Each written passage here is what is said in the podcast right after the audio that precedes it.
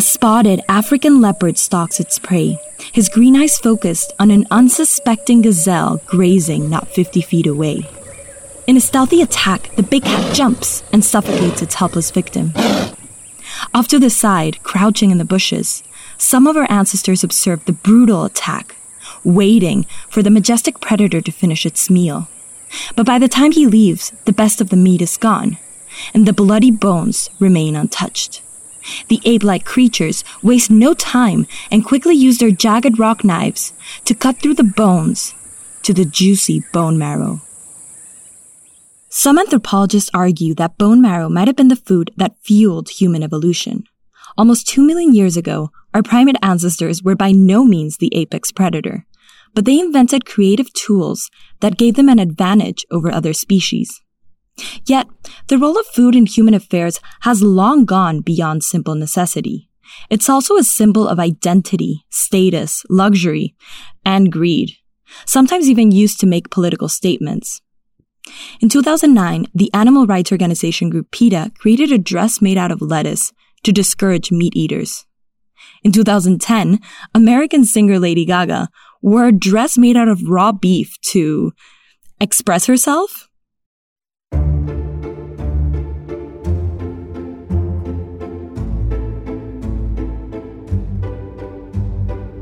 I'm Rosario Lebrija Razbetayev, your host for Found in Conversation, a podcast brought to you by the Pictet Group, sharing ideas and insights for understanding and improving the modern world.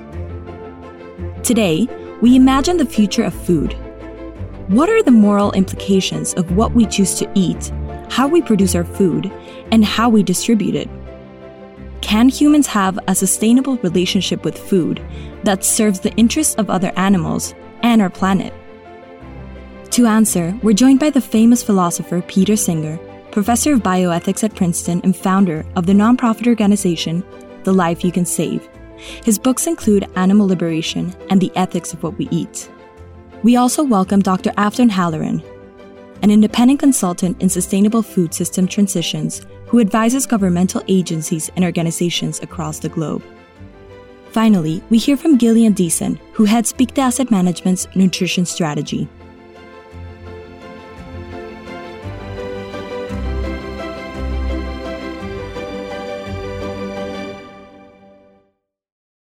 Professor Singer, you became a vegetarian in the 1970s after a university friend convinced you that this was a moral lifestyle choice. Can you tell us the argument that worked for you? The argument that worked for me was that we were inflicting suffering on animals. And I suppose behind that, there was a question about, well, are we concerned about the well being of animals? But certainly from my ethical viewpoint, which was already a broadly utilitarian one. And of course, utilitarians want to maximize happiness and minimize suffering.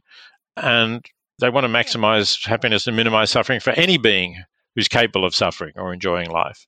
So I didn't see how I could draw that boundary line between humans and animals, unless, of course, you argued that animals didn't really suffer, but that didn't seem very plausible. And I looked at a few, you know, I guess before I completely made the change, I, I looked around to see what arguments there were.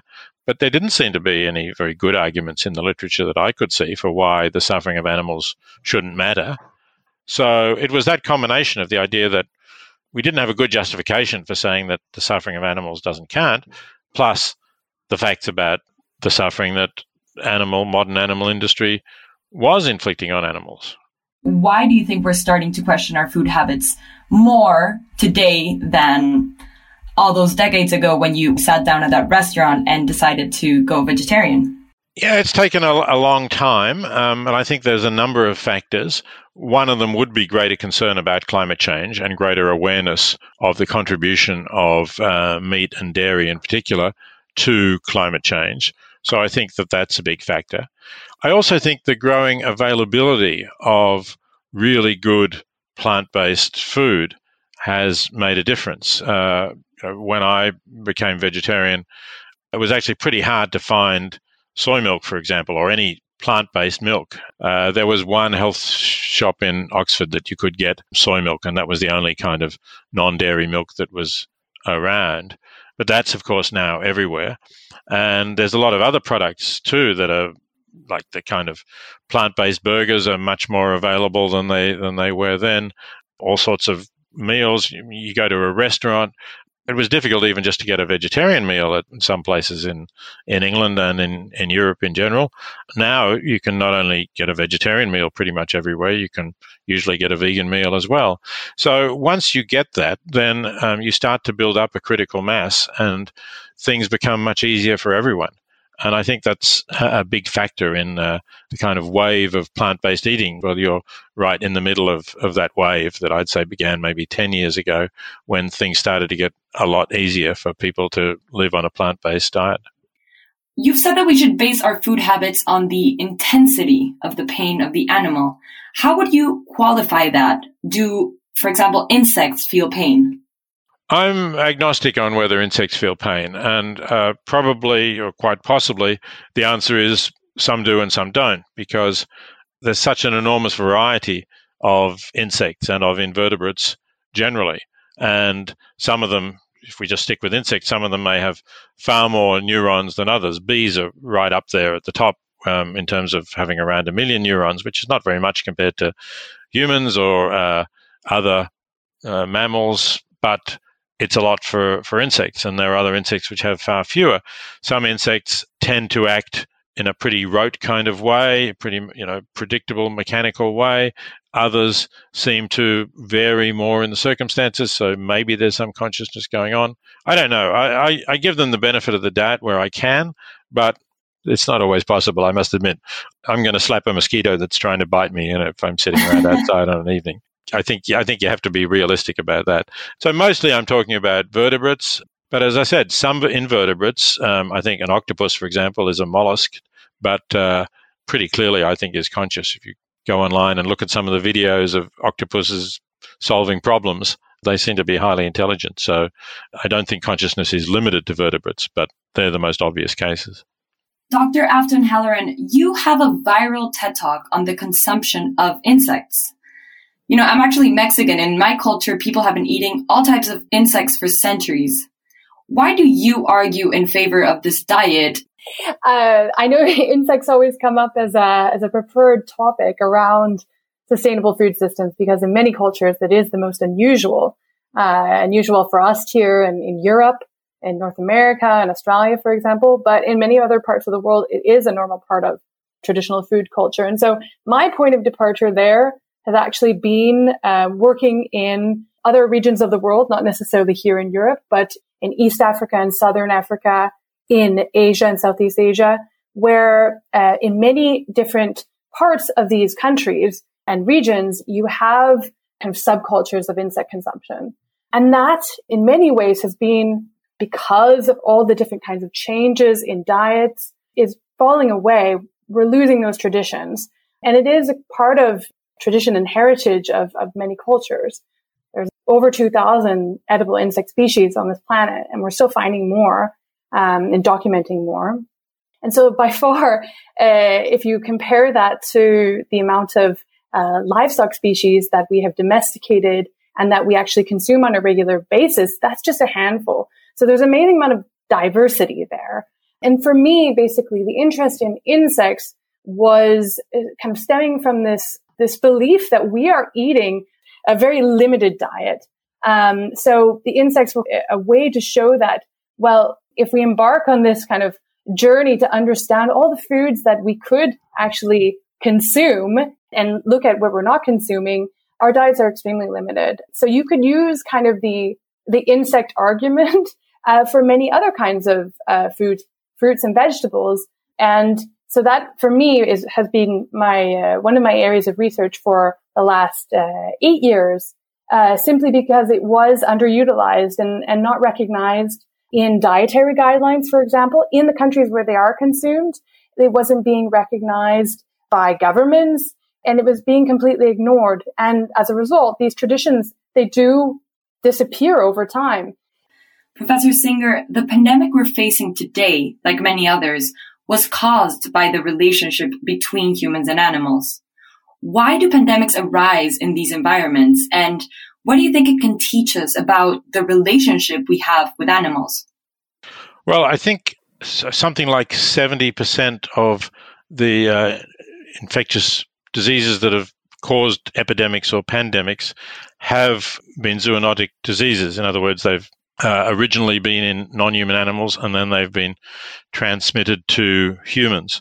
And of course, the current coronavirus pandemic uh, that is causing COVID 19 is exactly one of these cases. It's a virus that may have come from bats, uh, it may have been transmitted from bats to other animals who we have eaten, uh, and in particular, it implicates the wet market in the Chinese city of Wuhan, uh, where the virus first uh, spread among humans, and uh, it was traced back to those animals. Uh, now, these these wet markets are places where live animals are on sale, but uh, they're not on sale as pets. When you buy one, it's then slaughtered on the spot in front of you, and you're presented with the corpse to take home and, and cook and eat. And so you've got a lot of different species all closely confined together in small cages, you know, perhaps on top of each other. Also, of course, their feces are all around there, and their blood when they're slaughtered on the spot as well.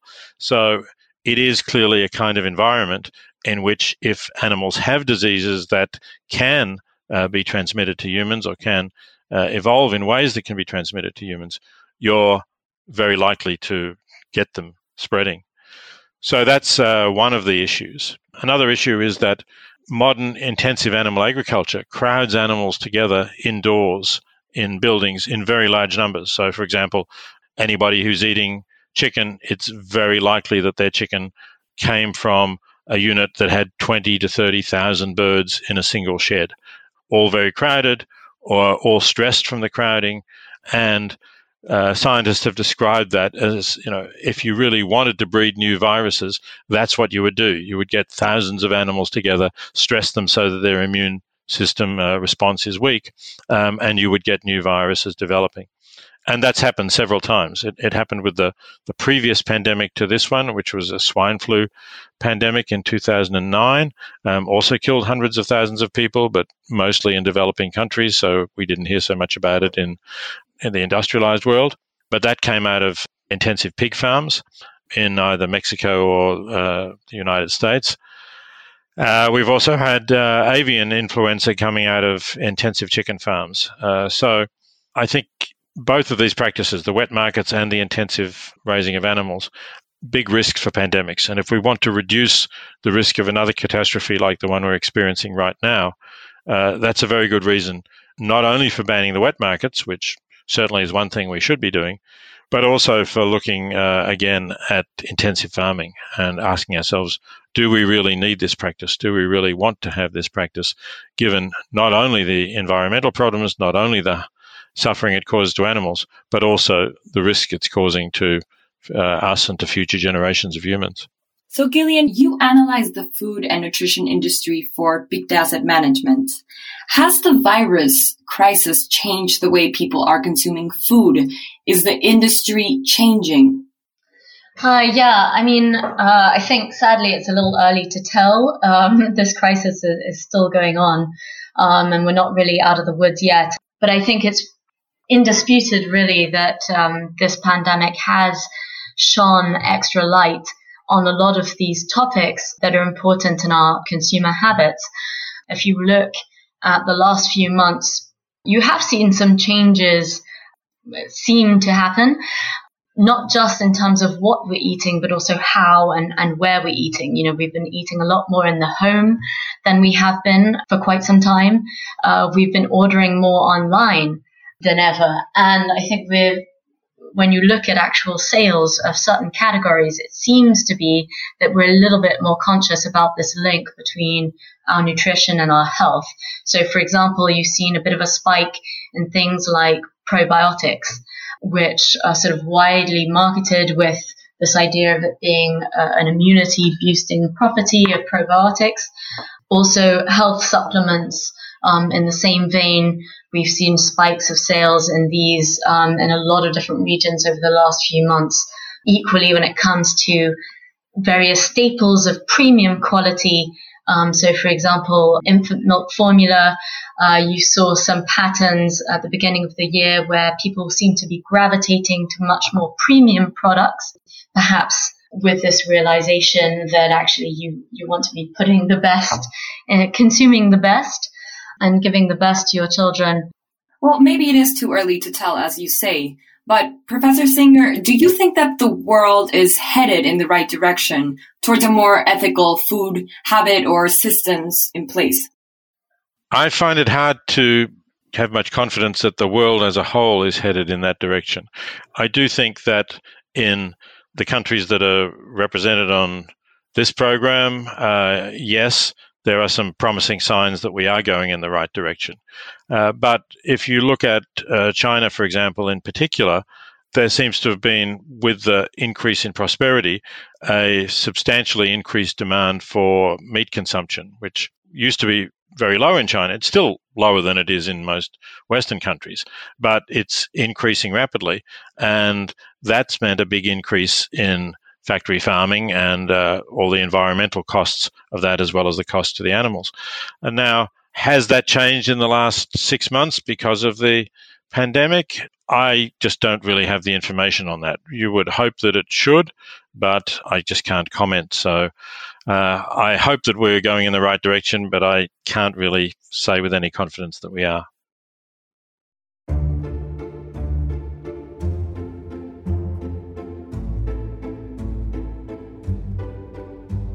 In 1970, the agricultural scientist Norman Borlaug was awarded the Nobel Peace Prize for successfully breeding high yielding dwarf wheat strains, launching what is now known as the Green Revolution. These miracle seeds triple the amount of wheat produced from crops and are predicted to have saved 1 billion people from death by starvation. But these new strains required more water and expensive fertilizers, which poor farmers did not have. They also decreased soil fertility, genetic diversity, soil erosion, and increased vulnerability to pests. The long term profits of Borlaug's work have mainly benefited large companies at the expense of small farmers. This poses the question do we want to be able to produce exponentially more food to encourage the growth of our global population, only to overburden and threaten the very existence of our planet's natural ecosystems?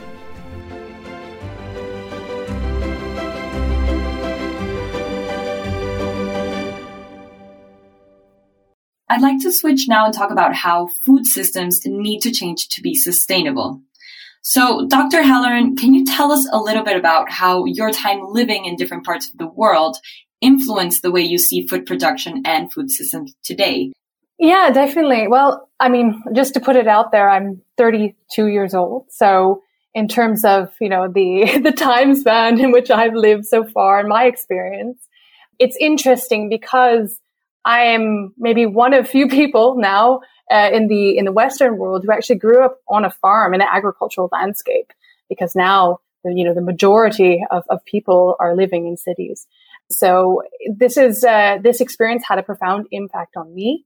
I did not grow up in a farm with animals, but uh, where we actually cultivated our own uh, fruits and vegetables. So when deciding what I wanted to do when I grew up as a young person, I definitely became very interested in the origins of our food so that had a profound impact on me and, and traveling abroad for for my studies and for my research brought me to many different places in the world, including uh, many different countries in Africa and Asia, um, and also in Central America. And seeing different kind of connectivities to food systems also really, I mean, hit home with me, understanding the contextuality of food systems. And so we talk a lot about industrialized food systems because these are the predominant food systems in the Western world. But there's still a lot of food systems worldwide that I think are still well functioning, uh, that are sustainable. And so if we actually zoom in on what makes these kinds of systems think, uh, sustainable, I think that's where we can take these lessons home. Um, one big thing there is the agrobiodiversity. It's in many parts of the, the world, let's say in Eastern Africa, you have uh, food systems that are polycultures where People are cultivating many different kinds of, of fruits and vegetables and have animals integrated into these systems. For me, it was really important to gather these experiences because many people now who are in positions of power and decision makers, they lack the actual direct contact to agriculture, to nature. Uh, they are not able to understand or differentiate between different kinds of agriculture, and it gets lumped into one one basket. So where we should be, you know, shifting towards uh, systems that actually protect nature, work in respect with nature, and move away from those that you know treat animals like machines uh, that are highly specialized so that they do not actually understand the impact in which they're having on the surrounding environment or ignore that impact. Yeah, unfortunately, there is a total disconnect between, you know, what people might want to eat and what we're producing. So just to give the, the example of the Nordic region here, we're really good at producing animal products, uh, dairy. We're good at producing fish. We're good at producing meat. And at the same time, there's a shifting demand. Here we have, in, in particular, uh, millennials who are very interested in flexitarian diets. So reducing their meat and dairy intake and maybe shifting towards um, a much more plant centric uh, diet. Um, not necessarily plant based or veganism, but something that is is more uh, reductionist. And so, what we're seeing here is that we're not producing the legumes that we should be eating uh, more of. We're not producing the nuts that we should be eating more of. And so if we're actually going to have much more food sovereignty here in the Nordic region, we need to radically shift what is in the ground, what is in what we're, you know, farming in the seas and also what we're farming on the land. One thing we haven't talked about is uh, the possibility of making animal products at the cellular level, not involving an animal at all, therefore also not needing to work in the fields with animals, but still producing products that are actually at the molecular level identical to meat or to milk, to dairy products. Uh, and there is a lot of money going into this research. We haven't seen any of these products yet commercialized. Um, it's not that they can't be made, but rather it's that they're not being made yet at a price that is competitive with the animal products. But there is, you know, a lot of money being essentially wagered on the belief that that will happen, that they will start to become economically uh, competitive. And of course, that could dramatically transform um, agriculture because if we can produce, say, milk which is identical at the molecular level with milk from cows, and we can do it more cheaply than cows, that could be the end of the dairy industry, for instance. Do you think this would be morally correct? Yes, I do. Um, I think if we can do that economically and if we can do it in a way that uh, is much better for the environment than present uh, animal production that it would replace, then that would be a very good thing.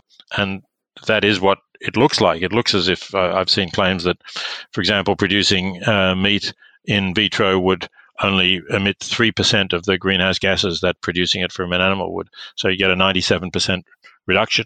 So that's one reason for thinking it's a more ethical choice. And of course, the other big reason for thinking it's a more ethical choice is that it there's no animal to suffer. There's no whole animal involved. Now, you know, I personally I don't know that I would want to eat much of this anyway. I'd be curious to taste it, but I haven't eaten meat for 45 years, uh, so more than that. So why would I bother? I'm happy with a plant-based diet, but if, given that what we need to do is to shift the billions of people who are eating animal products, and a lot of them are eating it for choice, even though they could have a plant based diet, I certainly would welcome the development of these products.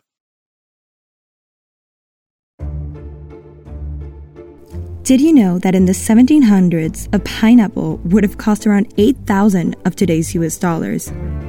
This spiky crowned fruit was considered a rare exotic luxury only affordable to the wealthiest of Europeans because it grew in the tropical climates of South America and the Caribbean and would rarely survive the long journey to Europe and the American colonies. These fruits were often used as decorative symbols of wealth inside the home, only to be eaten as they began to rot. People even rented them by the hour. King Charles II of England went as far as commissioning a portrait that depicts a kneeling royal gardener presenting him with a pineapple. And just as some foods become less valuable and fashionable over time, others rise in status. Opulent ingredients that we consider luxurious today were once eaten by the poorest members of society. Caviar was actually so cheap that saloons used to serve it for free. And lobsters were so undesirable that prisons were only allowed to serve them to prisoners three times a week.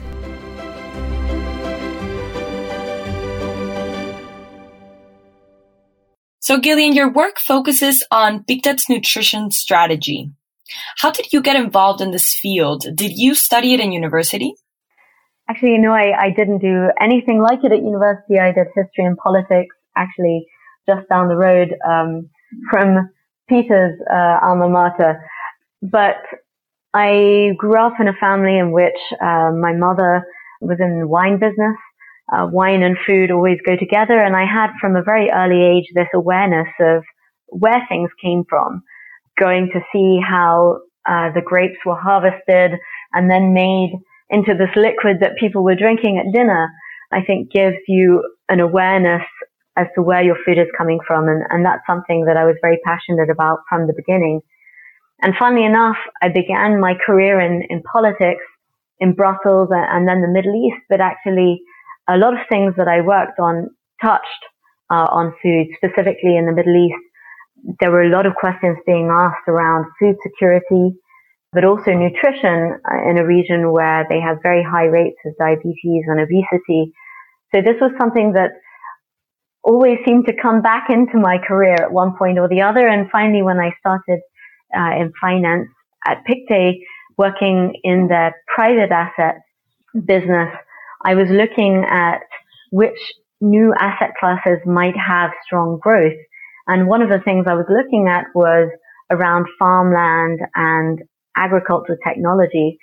And that's about the point at which I changed to the public side and, and started in nutrition, where I see the same sort of themes, but, but from a listed perspective. So it's something that's always been a leitmotif uh, throughout my career and personal life. Well, as we said earlier, eating right with a focus on health and longevity seems to have become more popular in this past few years. What corporates in the food industry are driving this trend, in your opinion? Who's already heard ahead of the curve? A lot of this is really starting from consumers. Governments have been chiming in. Uh, this year alone, you've seen the, the UK government, for example, come in with a lot of new rules about advertising junk food which you could directly, arguably attribute to their prime minister's health scare uh, during COVID. but uh, so I think it really the starting point is there, um, and a lot of the food industry, um, obviously the big uh, incumbents are really forced to adapt to these consumer demands, which are being further enforced by government. So uh, forced to make food that has a better nutritional profile, so less sugar, less fat, um, and which still tastes good. Dr. Afton, what are the right goals for sustainable food supply chains? We have reducing hunger, reducing obesity, reducing environmental impact. Does maximizing nutrition solve all of these? Well, some great research that's coming out of the University of Oxford actually shows that the healthier choice in terms of what is healthy for, uh, for human health is actually the best for environmental health. Uh, so these go hand in hand. In many ways, it does it does seem quite logical, but at least we have now a better understanding that we can present to, let's say, the food industry, to government, in terms of the overall sustainability and how we should be eating. That needs to be broken down to much smaller levels. So uh, the research now has been very good. Let's say the with the Eat Lancet Commission work uh, really being monumental in highlighting uh, the need to shift diets in particular regions of the world. Now we actually need to zoom in even more. We need to understand that even on a on a sub-national level, how we can actually promote certain kinds of diets. So a good example of that would be the Mediterranean diet. This is a diet that was very much uh, environmentally sustainable. It had a low impact on the climate and it was also very healthy. But if you go to the Mediterranean region where I just came from uh, yesterday, nobody eats this way anymore or very few people eat this way. So there's been a massive dietary shift because of industrialization of the food system and actually trying to encourage how we move back to these, these ways of eating that were, that were much better for us and the planet. So these are, we have a, a mismatch, I suppose, between uh, where we've moved away from many very interesting regional diets here, here in the European region and where we're heading. And I would say we're not doing enough to actually encourage traditional diets. And one thing that I've seen happen um, now in terms of the shift towards plant-based diets is that the food industry has really uh, is really capitalizing on the shift uh, that needs to be made, and also the confusion around what should we, how should we actually eat. Um, so we see a lot of highly processed foods on the market, and to me, it's very sad because I've been eating uh, vegetarian and some, in, in some cases, uh, for a few years, vegan diet for the majority of my life. And it, the wealth of ingredients that are out there that you, that, you know, a legume, a chickpea, uh, that are not processed, that are amazing foods. Why do we need to, you know, move towards something that is highly processed, replacing a highly processed uh, animal-based burger for a highly based plant, uh, plant-based burger? To me, it's a little bit of a tragedy. And I know in terms of environmental impacts, yes, we can certainly uh, have less of an impact when we're shifting towards these products. But I also think we should think about human health because a lot of these plant-based products that are highly processed are high in sugar, high in fat, high in salt, things that we should be eating less of as well. Yeah, Afton, I, I, I agree with you in, in principle if we could do that, but I, I don't think we have time to convert all of those people who are eating the burgers and the Kentucky Fried Chicken and all the rest of it. I, I, don't think we have time to wait for them to get to whole ingredients, to legumes and and vegetables, and really you know learn how to cook again. Uh, it's a pity, uh, but I think you know I, I support these uh, highly processed plant-based foods, or for that matter, the cellular meat if it can be done. Just because I think we need to make this change, and I can't see it happening fast enough um, through things like the EAT-Lancet Commission, which again I wholeheartedly support. Um, and maybe it's had a good impact in the Nordic countries. I hope so. I can't tell you that it's had any big impact in the United States. I'm sorry to say. No, I completely agree with you. It's uh, just to say that it's something that that is much more of a you know a vision that I would hope would play out. And of course, uh, in the time poor world that we live in, people are not going to cook things from scratch, and uh, it's it, it is a tragedy. This week's guests on Found in Conversation were Professor Peter Singer, Dr. Afton Halloran, and Gillian Deason. This series is brought to you by the Pictet Group, one of Europe's leading independent wealth and asset managers, in collaboration with the How To Academy, London's premier public forum for sharing global thought leadership. Executive producers are me, Rosario Lebrija Razbetayev, and Vasily Christodoulou, with Stephen Barber as our editorial advisor. If you enjoyed this episode, please rate, review, and subscribe wherever you get your podcasts. Thanks for listening.